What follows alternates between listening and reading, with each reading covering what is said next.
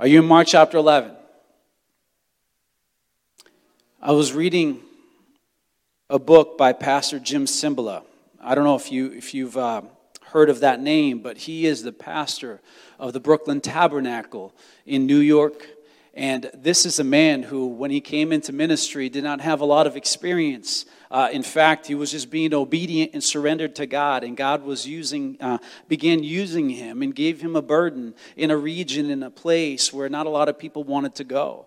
A lot of the folks that, that was, were attending the church when he first started didn't like the region that they were, the demographics of the people, and the craziness of what was going on around them. And the reality is that in that region of Brooklyn, where the tabernacle is, there's a lot of street people. There's a lot of brokenness. There's a lot of people who are chained and bound. And there was a story of a lady in his in the book that she, she talks about how she lived in an apartment right by the church. And she was so lost and so bound. Her life was just one mistake after the other. And she had gone through so many different things. And she was given over to addiction. She was consumed by drugs and she lived with, you know, one bad relationship after another. And she would hear, you know, from her uh, apartment the worship that was going on in the church and she would hear all these songs about this chain breaking Jesus. And yet she would not dare to darken the door of that church with her shadow. And she would hear those songs, and sometimes she would, in her anguish, just cry out to God when she was alone. Or, or, or just cry out, not to God, but cry out and, and just in the, the midst of her pain and her sorrow. But yet she wouldn't go into that church. She moved away, and for some reason, you know what? God had a plan in her life, obviously. It's not for some reason because God's got a plan for everybody. But when she moved away, one day she's in her apartment, and all of a sudden she starts hearing those same songs that she would hear across the way in her former apartment. So she came across the, pl- the person who lived above her, who was the person that would end up singing these songs. And she was she asked them one time, like, how, how come you sing those songs? Like, what, what's going on in your house? She's like, well, you know what? I, I, I, I work in here and I do that. And uh, but I go to church and I, I, sing on my choir, my church's choir. And so when I'm at home and sometimes even in my shower, I just I just practice the songs that I'm going to sing in church. Oh yeah, what church are you from? I'm from the Brooklyn Tabernacle. And this woman says, I can't understand this. I left that apartment, but it seems like this church keeps following me. Well, it's a beautiful story that you need to read the book and find out more info, but let me just tell you the spoiler. This lady who was lost and broken after several relationships and, and she, she, she spent some time being sobered and, and some time uh, you know stepped away from drugs and she called out to family and family came and reached out to her and helped her but then she got back into it and, and she, she relapsed into drugs. Uh, she came to a place where she, she was a little bit more uh, self-respecting and she came into another relationship. Well this other person although he did not do drugs he was selling drugs and, and lo and behold soon enough she fell back in into it. And when that relationship finally dawned on her that he wanted nothing but to use and abuse her, she ran to the place that she couldn't run away from. And she found herself one day at the altar at the Brooklyn Tabernacle. And she cried out to God. And she wanted the God that she heard in the songs. And she submitted her life to Jesus. And that lady who submitted her life to Jesus, who found him to come into her life and flood her life and break the chains and the powers of every single thing that held her back, this woman was so changed, so transformed. She goes on to be one of an incredible witness in that church, running a ministry that so loves the street people of New York. And God used her to make a difference in that community. It's a beautiful story. I haven't done it justice. I invite you, go read the book, Fresh Wind, Fresh Fire. And may God stretch you as He shows you His power in setting people free. I believe that as we step into the Holy Week, that God wants to set people free. Today is the day that we call Palm Sunday. And as I was contemplating this week and this day, and Lord, what is it that you would have me share with the church? And this, uh, this story in Mark chapter 11 just kept jumping back at me. And God says, I want you to focus right here. And I want to speak to you today under this title It's time for your untying. It's time for your untying. I want you to open up your Bibles, Mark chapter 11. Let's begin in verse 1. As Jesus and his disciples approached Jerusalem, they came to the town of Bethphage and Bethany. And on the mountain of Olives, Jesus sent two of them on ahead. Go into the village over there, he told them. And as soon as you enter it, you will see a young donkey tied there that no one has ever ridden. Untie it and bring it here. If anyone asks, What are you doing? just say, The Lord has need of it. Lord needs it, and will return it soon. The two disciples left and found the colt standing in the street, tied outside the front door. As they were untying it, some bystanders demanded, Hey, what are you doing untying that colt? They said that Jesus had told them what Jesus had told them what to say, and they were permitted to take it. Then they brought the colt to Jesus and threw their garments over it, and he sat on it. Many in the crowd spread their garments on the road ahead of him, and others spread leafy branches they had cut in the fields. Jesus was in the center of the procession, and the people all around him were shouting, Praise God! Praise God!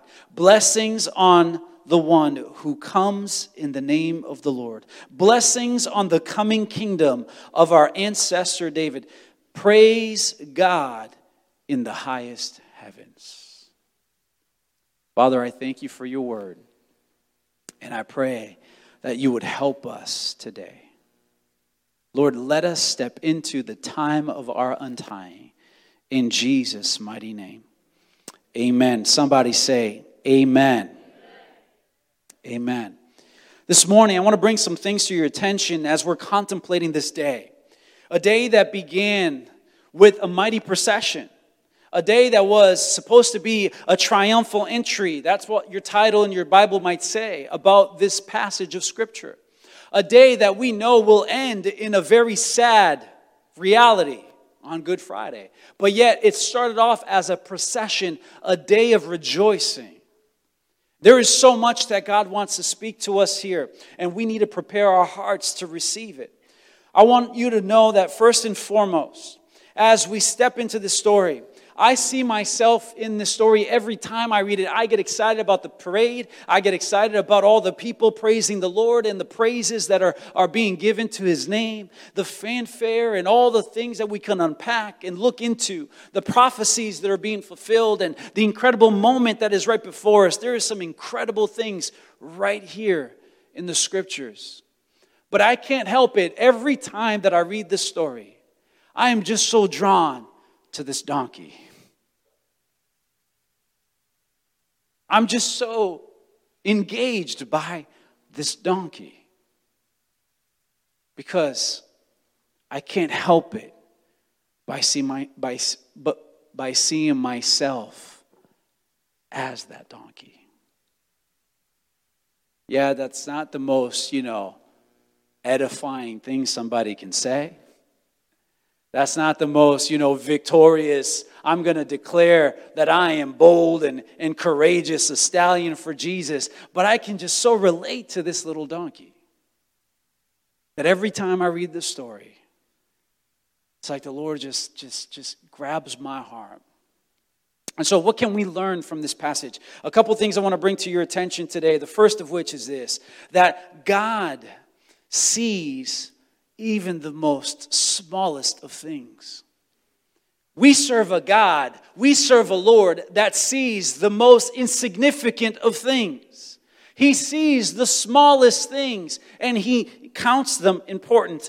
Look at the text. Go into the village opposite you, and as soon as you have entered it, you will find a colt tied there. You will find a colt over there. I find it incredible that as Jesus is drawing close to Jerusalem, He's on the Mount of Olives. He's talking to his disciples. He's got a plan. He's got an agenda. He knows everything that this week is going to entail, everything he still wants to accomplish with his disciples. He's been with them for about three years.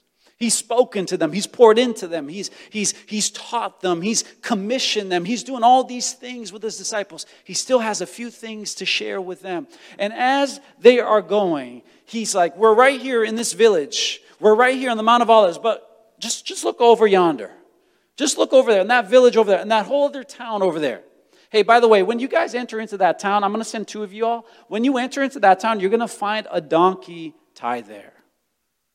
And by the way, nobody's ever ridden on that donkey, he's just over there. I find it incredible that Jesus, standing on this village, knows what's going on in that village. And he can see that small little donkey that is right there by that street in the middle of the entrance.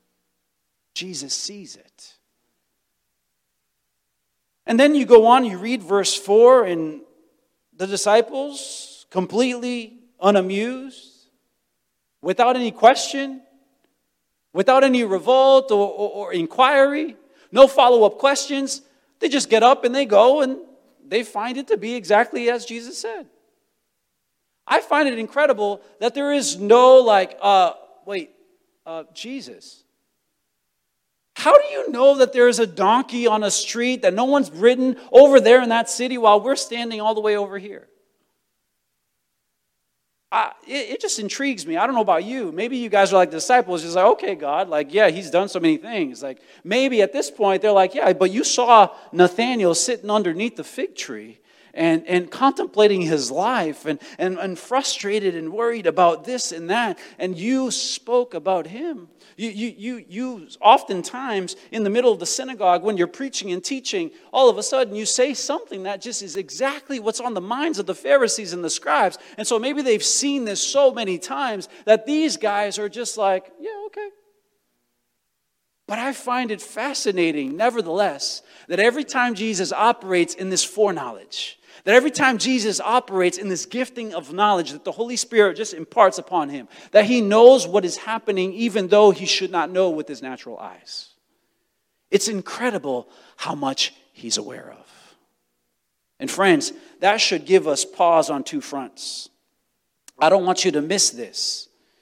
I don't want you to miss this whatsoever that Jesus, who's standing on this village, knows about a donkey that's over there and the condition of that donkey. I want you to understand that you might think you might be pulling the wool over his eyes, but he is aware of everything.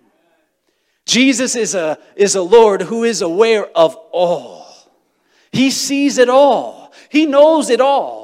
He sees it. So we thinking that we're pulling the wool over his eyes, that we're getting away with something that he does not see reality flash.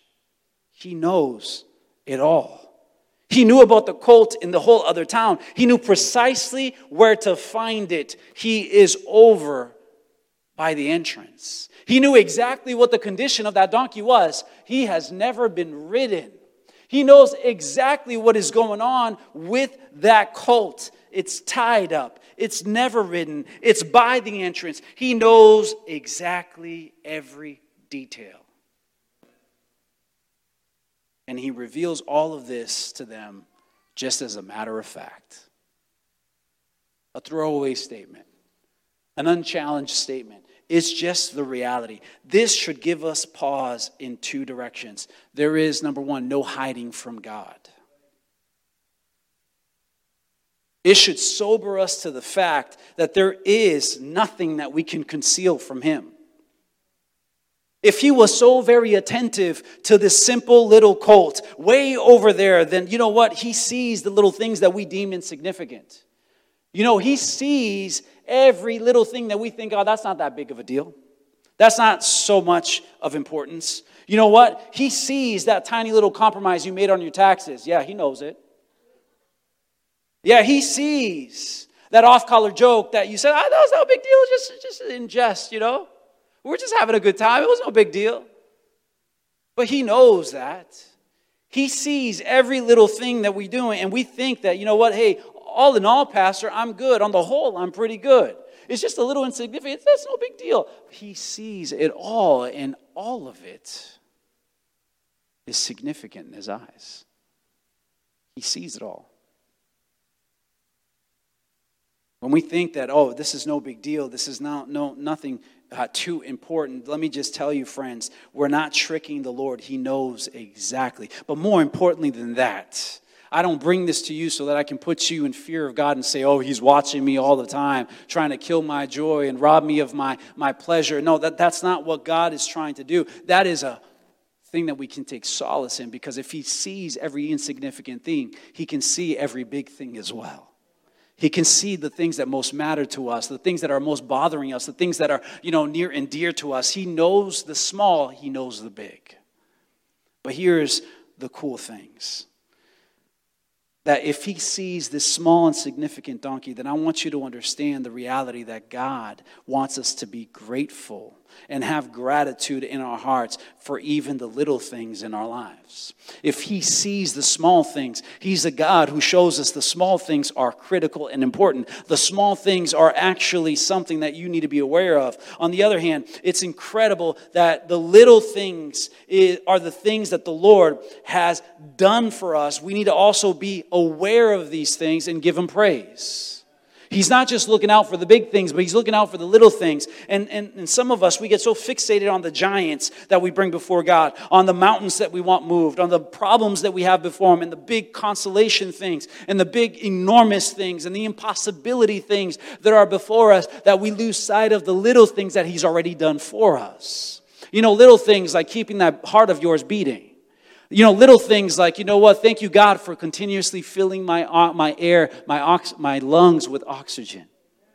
God, thank you for the little things where you did not allow my car that, that, that was all rusted up over 200,000 miles to break down with me on the highway while I'm driving my kids to daycare. Thank you, Jesus, that you kept me going, even though I don't know how that car kept going.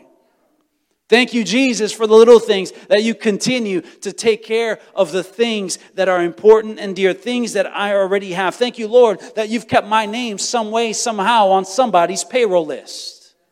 Thank you, God, that you've done some of the little things in my life and you continue to do them day in and day out, and you're bringing me all of these things. Thank you, God, for the little things that you've given me another day to come home after school, where some have not.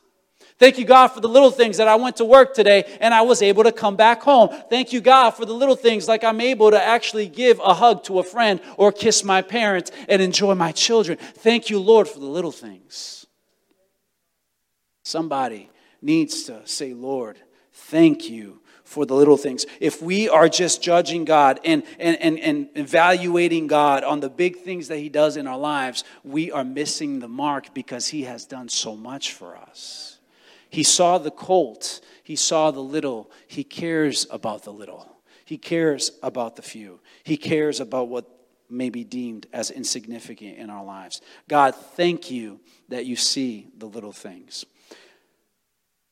When he told his disciples, Go into the village opposite you, and as soon as you have entered it, you'll find a colt tied there. I find it interesting that there is this reality that this cult has been held on purpose. This cult has been separated and set apart on purpose. Say to your neighbor, neighbor, God ties us up.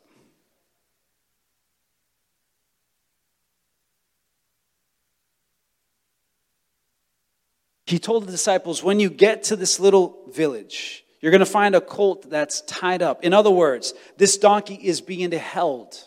This donkey is restrained to this one place. Yes, he may take a step or two to the left or to the right. He might go a little bit, but he can't go too far. Why? Because there's a rope that is holding him down. He is restrained, he is held to this place. Sometimes we got to realize that God has tied us up for a reason. Sometimes we just think about this reality of being tied up and bound, and we just look at the negative side of it, and we look at the enemy trying to bind us up and, and keep us uh, uh, locked up and, and, and stored in one place and not moving and not growing and not expanding. But yet, there's this reality that God has a way of holding back his people for a purpose. The reality is that when God has a plan for your life, He will tie you up. When God has a plan for your life, He will tie. Maybe you're frustrated at the fact that you're not where you want to be. Maybe there's tensions in your life that you're grappling with because you have been stuck in a spot and you're not moving where you want to move or, or doing what you want to do. I remember when I was younger, I used to get so frustrated at the fact that I didn't fit in. I used to get so frustrated at the fact that I wasn't going like all of my friends. They were just going around sinning like it was nobody's business, and they were enjoying it and having a great time. And I would try to fit in with them, and I just could not shake this thing called conviction. See, my mom raised me up in church and she kept telling me the words of God and she kept burying this word within my heart. And as much as I did not want to hear it sometimes, that word would jump out and grab hold of me when I wanted to go with my friends. I remember, mom, if you're in the service today, please close your ears. I remember one night I went to a friend's house and there was drinking going on. And I remember that everybody's having a good time, and I'm like, in my heart, ah, I shouldn't be here. But man, I want to be here, and uh, I want to hang out with these friends. And um, yeah, I hope my mom doesn't know I'm here. And I'm just in that space. And uh, eventually, the, the pressure got to me, and I started drinking with them. And I drank and I drank and I drank so much that I ended up wrapping myself around the porcelain throne and I was hurling everything hurling. And while my friends are there having a good time and they're like, ooh, everything's good, and, and they're all enjoying their drinks and all that stuff, I could be heard in the bathroom saying, God, forgive me. Lord, I'm sorry. This is not who I am. This is not who you called me to be. I'm sorry, I'm not living the way you've called me to live. And my friends are like, man, you were really passionate in that bathroom. I just could not shake it. See, I wanted to fit in. I wanted to do what everybody else was doing. I wanted to be able to sin and enjoy it. But God had put something within me, and He says, You're called to be set apart. You are not called to be like them. Church, here is the problem. So many of us are living our lives, and we are trying to influence the world, but you will never influence the world if you're trying to be like it. We are never going to make a difference in this world if we are just exactly like it. We are called to be different. That's why Deuteronomy 14 says, You have been set apart as a whole, as holy to the Lord. Your God, He has chosen you from all the nations of the earth to be His own special treasure. Okay, Pastor, but that's talking about Israel, and I'm not Jewish. I'm not an Israelite, so that's not me. Okay, well, then go to 1 Peter chapter 2, verse 9. But you are not like that at all. For you are a chosen people. You are a royal priest, a holy nation, God's very own possession. As a result, you can show others the goodness of God, for He called you out of darkness into His wonderful light. When God has a plan in your life, He will tie you up and not allow you to be just like everybody else, to not go around and do what everybody else is doing, to just go with the crowd and be loose and be free to move around the country and move about the cabin and do everything and anything that your heart desires. But He wants you to be set apart for something different. You know that you should praise God when He's tying you up because God is reserving you for something greater. Can somebody say, God, I thank you that you tied me up? I thank you that you set me apart. You know, when you think about how when how some of your friends have turned up, the, the, the friends that you used to run with. Remember some of them? Can you just stop and thank God right now and say, Lord, I thank you that I am not like my friends at this moment? It's not that we're trying to be better than somebody else and lord it over people and saying, I thank God I'm not like this sinner or that sinner. No, but God, thank you that while all my friends were loose and doing everything and going about every sin and, and, and ch- tasting everything that their heart contented with, you chose to reserve me and put conviction in my heart and you kept me, you kept me separated. You did not allow me to come with. Thank you, God God, that you did not allow me to go through with that relationship. Hello. Some of us need to just say, God, thank you that you tied me up. You wanted to marry that guy, but look at where that guy is right now. You wanted to marry that lady, but look where her life has brought her today. Oh, God, thank you that you didn't let me.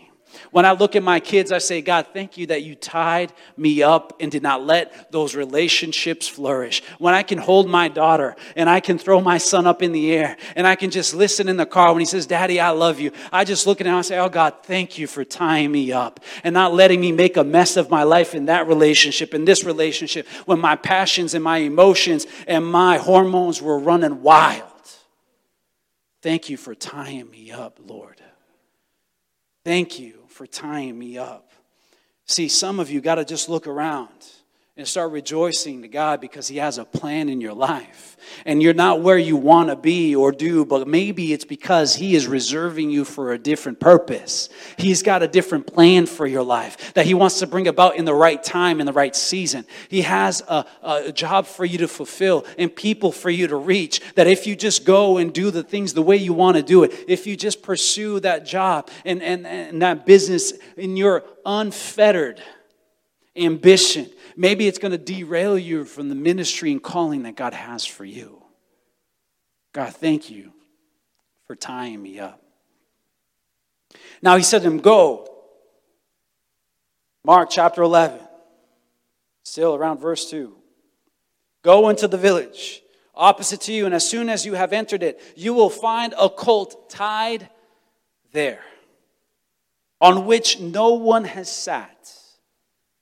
Then he gives them the command loose it and bring it. See, while God might tie us up because he has a plan and a purpose, when he sends for us, the rope that he has put upon us to set us apart and keep us holy is not always the only rope that he will find us in.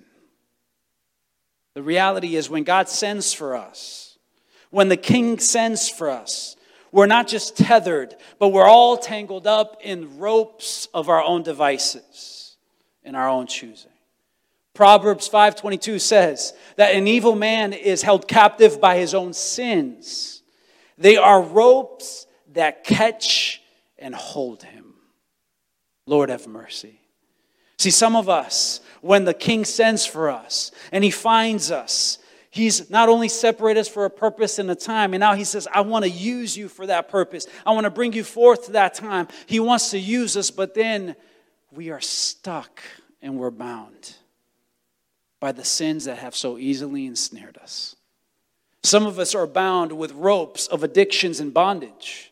We're stuck there when the king sends for us. We're stuck under addictions and compulsions, whether it's alcohol or drugs, cigarette uh, addictions, or compulsive behaviors and, and substance abuse or gambling or whatever it may be. These destructive behaviors and compulsions that just hold us captive. We want to move forward. We want to break out of the cycle. We want to say, God, release me. Let me just enjoy my family. Let me be of sober mind. Let me just be in control of my heart, my life. Let me be flourishing and, and thriving in this community and, and in this time. God, I want to break free from this, but we're stuck in the ropes of our compulsions and addictions. Some of us want to move so far forward, but we're tainted not knowing that that sin that we grabbed hold of has so easily corrupted us and now it holds us captive. And sin is a terrible master. It's a terrible master. It makes slaves of us all. It entices us and says it's fine and it's good, but then it makes slaves and mockery of us all. Some of us, when the master sends for us, we're stuck not just in addictions and compulsions, but some of us are so tangled up in the ropes of feeling negative thoughts and emotions towards others. We're so bound up by these ropes. The master sends for us, and we're tied up in fractured relationships. We're tied up in estrangements. We're, we're tied up in intolerance towards our neighbor, in alienation towards our fellow man. We're tied up in separation. Self pride holds us as a mighty bond, and it keeps us from saying, Lord, forgive us. It holds us in the, the chains of jealousy and resentment, bitterness and unforgiveness. We're unable to say, I am sorry. We're unable to say, I forgive you. We are stuck under these emotions against others. It limits us. We want to move forward. God, help me. God, bless my business, bless my family. God, help me and move me. But yet, all the while, there's a God who doesn't want to hear our prayers. Why? Because if you have an issue, when you realize your brother has an issue against you, leave your offering, run, be reconciled, and then come back and worship me. We want to move forward. We want to experience God's grace and power, but we can't move forward. Why? Because not only our addictions hold us back, but our feeling and our animosity and our lack of love towards our neighbor holds us down. Some of us, when the Master sends for us, we're tied down by our possessions. We're tied down by the cares of this world. That's why Jesus, in the parable of the seeds and the soil, he says that some of it falls among the ground, and then the thorns of life choke it up and entangle it and ensnare it. They're so consumed by the worries of the world and, and, and paying this bill and pursuing this, this goal and fulfilling this objective that we are so consumed by it, we do not allow the Master to have his way in us when he invites us forward. We're held down by our possessions, held down by the stuff that should bring us comfort and help us fulfill his mission and be enjoyed as a good pleasure from God. For he gives us all these other things into our lives, but yet we're so consumed by it. So much so that, that Jesus, when he called certain disciples to come follow him, he's, one of them says, Hey, I just bought some fields. I got to go take care of this. I, I can't come after you now. Let me, let me take care of this and go see how it's all doing. Another one says, ah, Oh, I'm just, oh, I can't follow after you right now, God, because you know what? There's, there's, there's family affairs and things that I got to take care of first. And, and, and while I do this, then, then maybe I can come to you. Jesus understands that the colt needed to be untied. Some of us, when the Master sends for us, we're so consumed by a deep feeling of unworthiness. He comes to speak to us and call us forth to carry out his mission and fulfill his purpose. And yet we are so bound by feeling resigned, feeling apathetic, feeling depressive feeling like we're not able to succeed, that we're not able to bring anything good of value, that we would never be able to, to accomplish anything. We are so bound by this feeling of inadequacy, this feeling of, of, of inc- incredibility, that we will never be believed, that we will never be worth it, that we can't ever be used, that we don't see ourselves. And God wants us to catch a glimpse of who He's called us to be. He says, You are fearfully and wonderfully made. I've called you by name. I have set apart good works for you to do ahead of time. You are the apple of my eye. I care for you. And yet we can't catch a glimpse of what he's called us to be. We are so bogged down by the chains and ropes of unworthiness that we just feel well, God will never accept us. He'll never use us. It compels us to stay exactly where we are and to not move despite the reality of who he sees us to be. But I find it incredible. And I praise God that the one who sends for you is able to untie all of your chains. The one who sends for you has broken every rope. He has untangled the mess that we may have strapped on. And he says, Now the only rope that is upon you is the rope that I put to hold you apart and set you for this time. I have come to remove it and I invite you forward. Why? Because this is what the Lord says. He says in Luke chapter 4, The Spirit of the Lord is upon me because he has anointed me to preach the good news to the poor. He has sent me to heal the brokenhearted. Amen. To proclaim liberty to the captives and the recovery of sight to the blind, to set at liberty those who are oppressed, to proclaim the acceptable year of the Lord. Somebody say amen. That's our Lord Jesus. He shows up, and where he does, every single chain has to be broken. Every person has to come out from underneath the weight of the chain and the bondage that held them captive. I don't know if you've watched The Chosen, but episode one, Mary of Magdalene meets Jesus Christ. And then when he speaks her name, it's like every single yoke and all the bondage of oppression, every demon and every power just comes and breaks off of that woman. And she steps forward and she just holds on to her master who's called her for such a time as this. God is a God that breaks us free. He wants to untie those that have been hung up by their own ropes and their own issues. And now look with me, verse 3. He says, And if anyone says to you, Why are you doing this? Say, The Lord needs it. I know I'm getting into dangerous territory here when I say this, but say to your neighbor, God needs you. Now say it so that you can hear about yourself. God needs me. I know I'm getting into strange territory, right? When we stop and think about God, the creator of all the universe, who didn't have to ask anybody for permission, who created everything out of nothing, who has everything within himself, who is fully contained and fully fulfilled, fully completed, to say that he needs you, oh man, he needs me. But God has so ordained it so that He decides to operate in this way. Maybe you hear me say that God needs you and the alarm bells are going off in your, in your mind. Maybe the words of Paul when he preached in Athens is coming to your heart. Acts chapter 17. The God who made the world and everything in it, He who is Lord of heaven and earth, does not live in shrines made by human hands, nor is He served by human hands as though He needed anything. Maybe you're listening to me and you've read something of Tozer. And so you've, you've heard that Tozer talks about the attributes of God and where he says this to admit the existence of a need in God is to admit incompleteness in the divine being. Incompleteness. How dare I say God needs me and therefore render him incomplete? Need is a creature word and cannot be spoken of the Creator. God has a voluntary relation to everything He has made, but He has no necessary relation to anything outside of Himself. Somebody say Amen. His interest in His creatures arises from His sovereign good pleasure, not from any need those creatures can supply, nor from any completeness that they can bring to Him who is complete in and of Himself. Yet verse 3 still stands in my Bible. I don't know, is it in yours? It's in my Bible. When somebody asks, say, the Lord needs it. When they challenge you, oh my God has come through. And I used to be bound by the chains of addiction. And I used to be bound by feelings of unworthiness. I used to be bound by the cares of this world. I used to be bound by my feelings and animosity towards my neighbor. And all of a sudden, the Lord of Lords came and he sent for me. The king said that I want to do something in your life. And they started shouting up, Hey, what are you doing with him? Why are you calling her out? Why are you releasing the chains and the bonds and the fetters that are holding her down? Just say, My God needs me.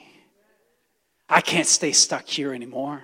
I can't be in this ground, in this muck, in this mire. I can't be wallowing in my filth. I can't be stuck in this bondage. I can't live this way anymore, for He has come and He wants to set me free. He's got a plan for me. He needs me to do something for Him. Chapter 11, verse 3 stands there. Jesus needed this donkey. See, nobody would come to Jerusalem riding an animal. They were taught as they went to, to Torah class and they went to synagogue that as you go and ascend onto Jerusalem, where the elevation, the sea level is, is a lot higher than sea level there, they ascend onto the holy mount. They come to the temple. They come to the place ascending the hill. Nobody would come mounted on any animal, they would come walking. They would ascend the hill of the Lord.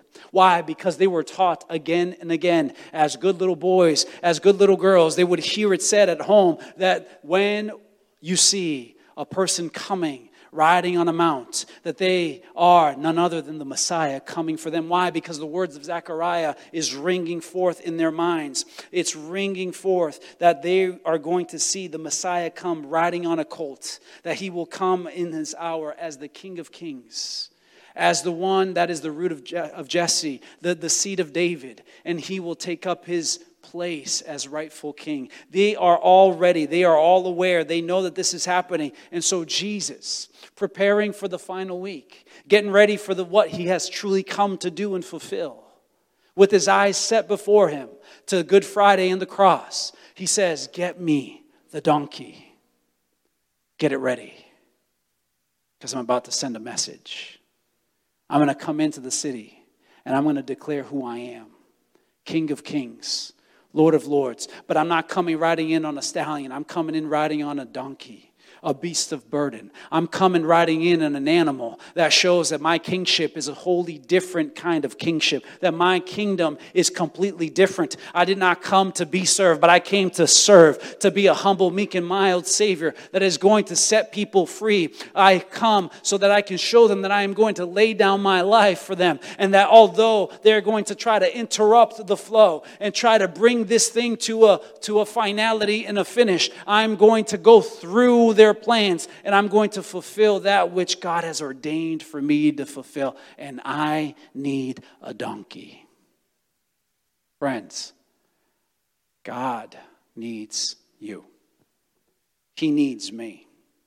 He needs the humble, the meek, the lowly in stature, those who don't feel like they've got much to offer. He needs you. He needs those that the world has rejected. The cornerstone, the, the stone that the builders rejected, has become the chief cornerstone, talking about Jesus. He needs the one that people have rejected. He invites them into his plan. Say, God needs me. God needs me. I find it beautiful that when a jeweler wants to display the beauty of his jewels, wants to display the radiance of a, of a diamond, for instance, that he will take often that diamond and he will put it against a backdrop of a black felt.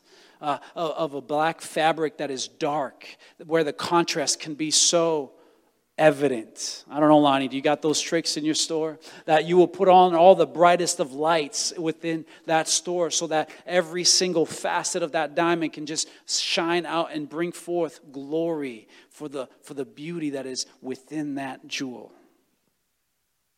I find it incredible that when God chooses to use any instrument, He chooses those that are broken, those that are less than, those that are marred and muck and mire those who don't have it all together, those who have made a mess of their lives, so that he can go and put the backdrop as dark as possible. And then he can say, Look what my power has done. Look what my chain breaking power can do. Look who I am, that I chose the lowly things of this earth so I could confound the wise things of man and mankind. I can use what is broken and lost and bring something beautiful. Why else would he take a man with murderous intent like Simon the Zealot and call call him to be a disciple and make him into a man of grace? Why else would he take John and James, the ones who were dubbed the sons of thunder? Why? Because these men were so ready to bring judgment and tear people apart and bring down fire from heaven on those who were not lined up to the word of God,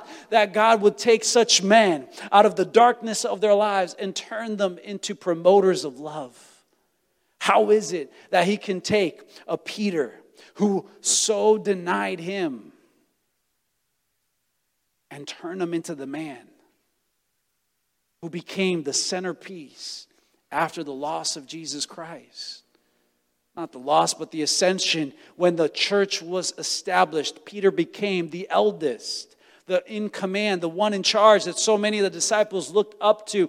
Jesus takes the brokenness, the rejection, the loneliness, the ones who don't have formal education, the ones who don't have it all together, and he uses them to fulfill his plan. Why else would he take an oppressive, Roman sympathizing, tax collecting Jewish man who is there in contrast to all of his compatriots, who is serving the very masters that they want freedom from, who is benefiting himself and lining his own pockets. How can he take such a person and say, I want you to be one of my gospel writers? You tax collecting Levi, whom I call Matthew, I'm calling you Church, God is in the business of calling those who are broken, who are lowly, who are lost, and He wants them. He needs them. Why? Because God has a plan and a purpose to fulfill His kingdom, and His good pleasure determines it's so.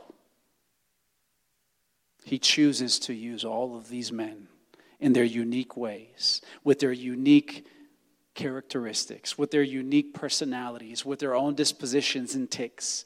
Again, if you've watched The Chosen, just look at Matthew, for instance. Compulsive, obsessive, doesn't fit in. I found it interesting that they put a spin like that on him. I don't know how much of that is just, you know, obviously they're taking creative license, but, but yet imagine the fact that Jesus called both Matthew, a tax collector, and Simon the zealot who wants to go and kill Romans and he takes both and says, Both of you together are my disciples. Both of you have something to contribute. Both of you need to play nice with each other and be used by God because both of you will accomplish my purposes and bring forth my presence as a parade into this region and community.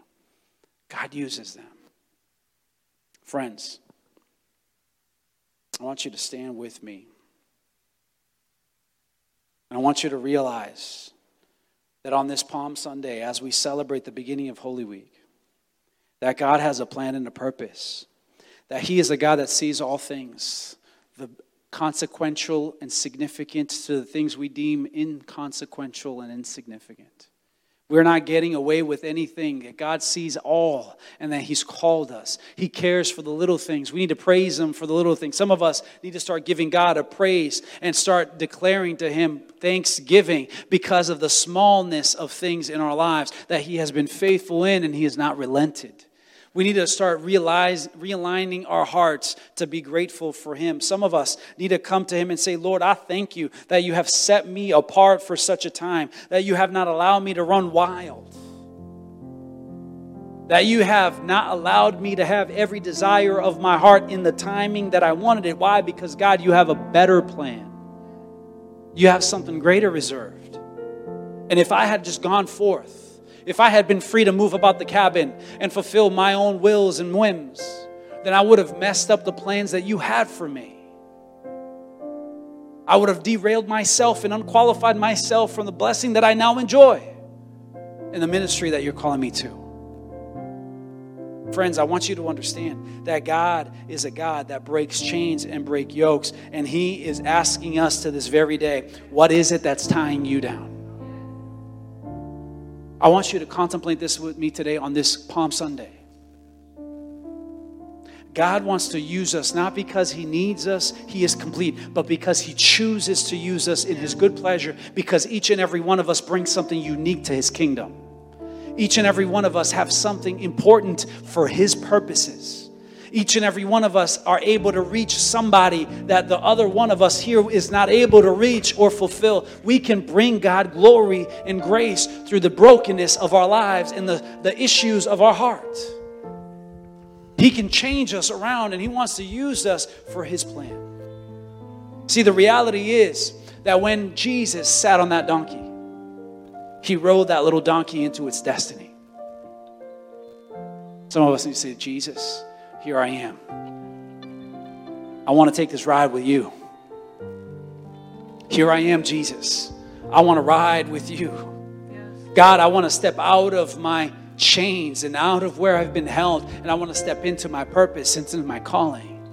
Jesus, I want you to break forth in my life.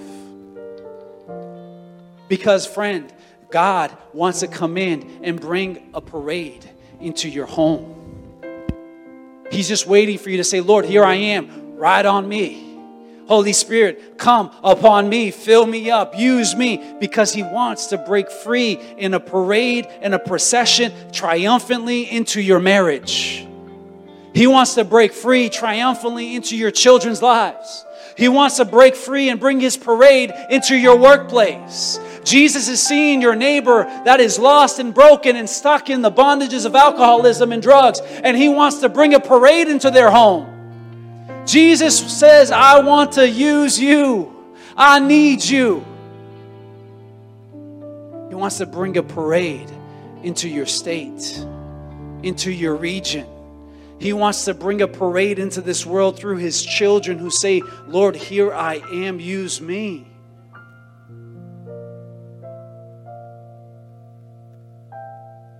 He's already loosed up his own rope. He set you apart for such a time as this. He's aligned you to Celebration International Church that we may take this region by storm for his kingdom that we may break forth the parade of God and His name and His glory, the acceptable year of the Lord. The favor of the Lord is here. He has brought us to bring captives, uh, freedom to the captives, and healing to those who are sick. He has set you apart for now with the message of the gospel. He just wants to know what else is holding you back. What else is holding you bound? What other lies are you listening to? What other issues are you putting before Him? Today, He invites you to just release those to the cross. See, that donkey rode Jesus into the place of death. He had been to Jerusalem before, but this was the time that he was coming for his purpose. That donkey was never ridden by anybody else. And man, if I was the owner of that donkey, I would never allow that donkey to be ridden by anybody else. I would never allow that donkey to be sold to anyone else. But I would say to everybody and anyone that would hear it this is the donkey that carried Jesus. This is the one who brought him in triumphantly into the city. This is the one that brought his presence into the place where it most needed to be. This is the vessel that God used.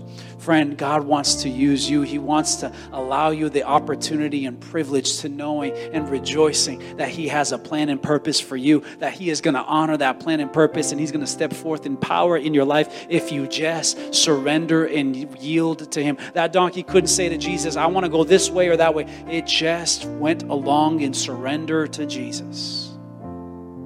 So I ask you again if you want Jesus to break you out of your chains, if you want Him to press you forward into your purpose, to ride you into your destiny, that you need Him to put His finger oh so heavy on the chains that are holding you back. I need you to run to these altars and spend some time with Him saying, God, break me free. Because you're not just doing it for you. God will bless you, yes, but He is doing it in spite of you for everyone that is beyond you. I need that. As a pastor, I need you to be unfettered. Jesus, the Master, needs you to be free. So there is no formal dismissal today. If you feel released, you can go. But I want those who are serious and those of you who feel like there has been something holding me back there has been some sin holding me back. There has been some part of me that has not yielded to Him. There is something that has not allowed me to step into my calling and my purpose. There is something that does not allow me to experience the joy of just being used by God and in His presence and bringing the procession, the parade, the celebrations of God, the party of the Holy Spirit into every life that I come into. There is something holding me back. If that's you, you need to come to this altar right now. We got to pray. I've told you before, this altar is a place to die. This altar is a place where we lay it down and surrender to Him. The hour demands it. This gospel must be preached around the world, and then the end will come. We need to be open before Him, yielded. We don't like talking about surrender because surrender has to release control. But yet, if we would just follow after our Master, He would do something mighty within us and around us and in this time and this season. God, we need you to break the yokes of oppression. We need you to break the power of disease. We need you to break the power of death in the grave. God, we need you to minister and move upon lives. It's not going to be my intellect or my words But it's going to be your power and your might, God, that will do it. Jesus, have